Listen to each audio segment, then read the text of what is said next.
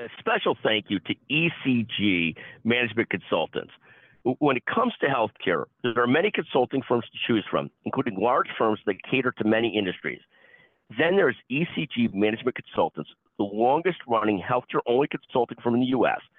In business for over 50 years, ECG stands alone with its reputation for building trust with clients and delivering measurable results. ECG offers a comprehensive range of services spanning the entire delivery system, from boardroom level strategy to system wide margin improvement and everything in between. ECG asks the tough questions and tells clients what they need to hear, not just what they want to hear. ECG, the courage to change healthcare.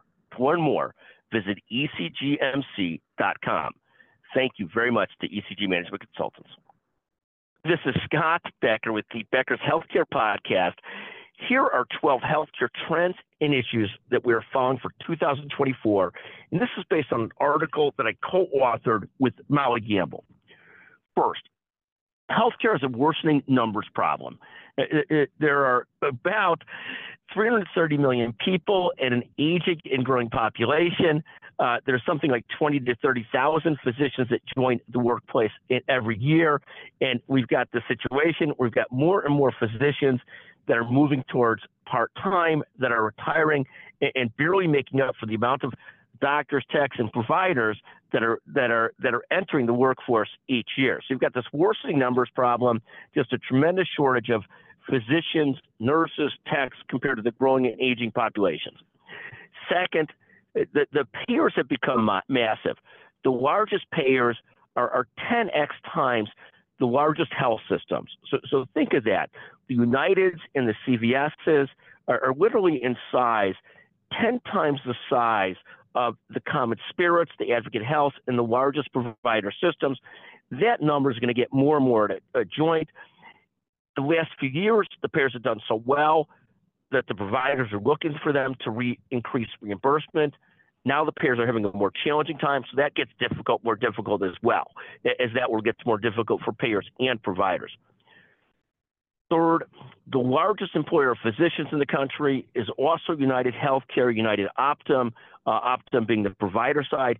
United did this tremendous business transformation over the last 15 years uh, where they became as much a provider as an insurance company. That's been very important to their overall financial health. We talk about in a separate podcast the challenge of business transformations, i.e., Walgreens Boots Alliance trying to become a provider driven system as well, and, and how they're already closing some of their Village MD clinics, and just how challenging that business transformation is.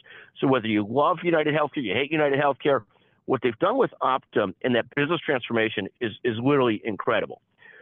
Fourth, government healthcare payers between Medicare and Medicaid now are combined to be largest larger than the largest, you know, commercial payer sources.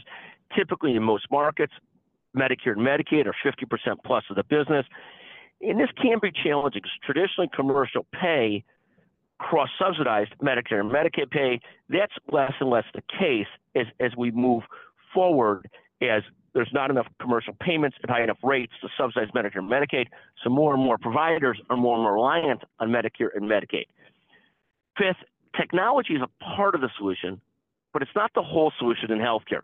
It could help, but one way or another, we still need to fix this labor problem where enough doctors, nurses, technicians to go with the technology and how much technology can help.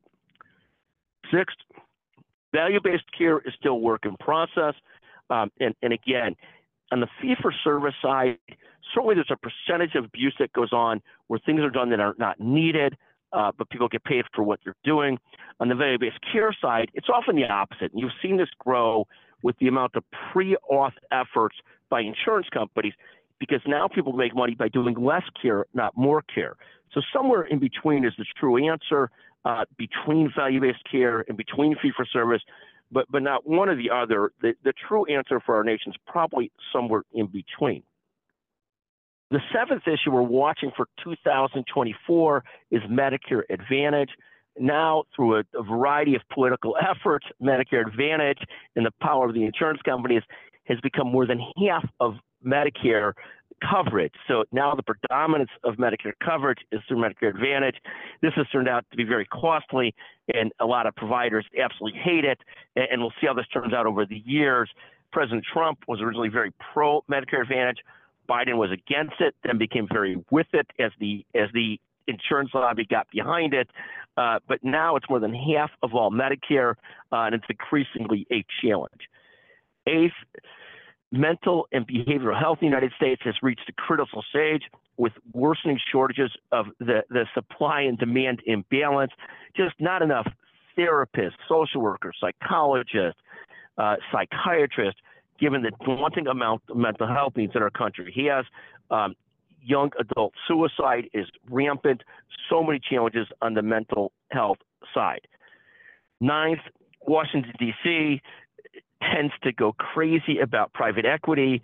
Private equity, at the end of the day, is a part of healthcare, but it still isn't the big scheme of things, a relatively small part of healthcare, but it's an easier industry to attack than the insurance industry, the provider industry, the payer industry, the pharma industry, whoever you, you, you think is a target, the, the PE makes a, a great target uh, because it's not as much mom and pop. People don't as much have sympathy for it than other political lobbies that the insurance industry has.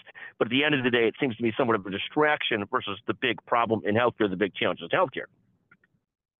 Tenth, aging well preventive health is seeing a growth in interest, but very hard to really turn the page towards preventive health and aging well, although more and more individuals, maybe not the whole population, are very focused on this, particularly as they age. How do they make sure they're aging well and their health span keeps up with their lifespan and so forth? A lot of discussions around the aging well and preventive health issues.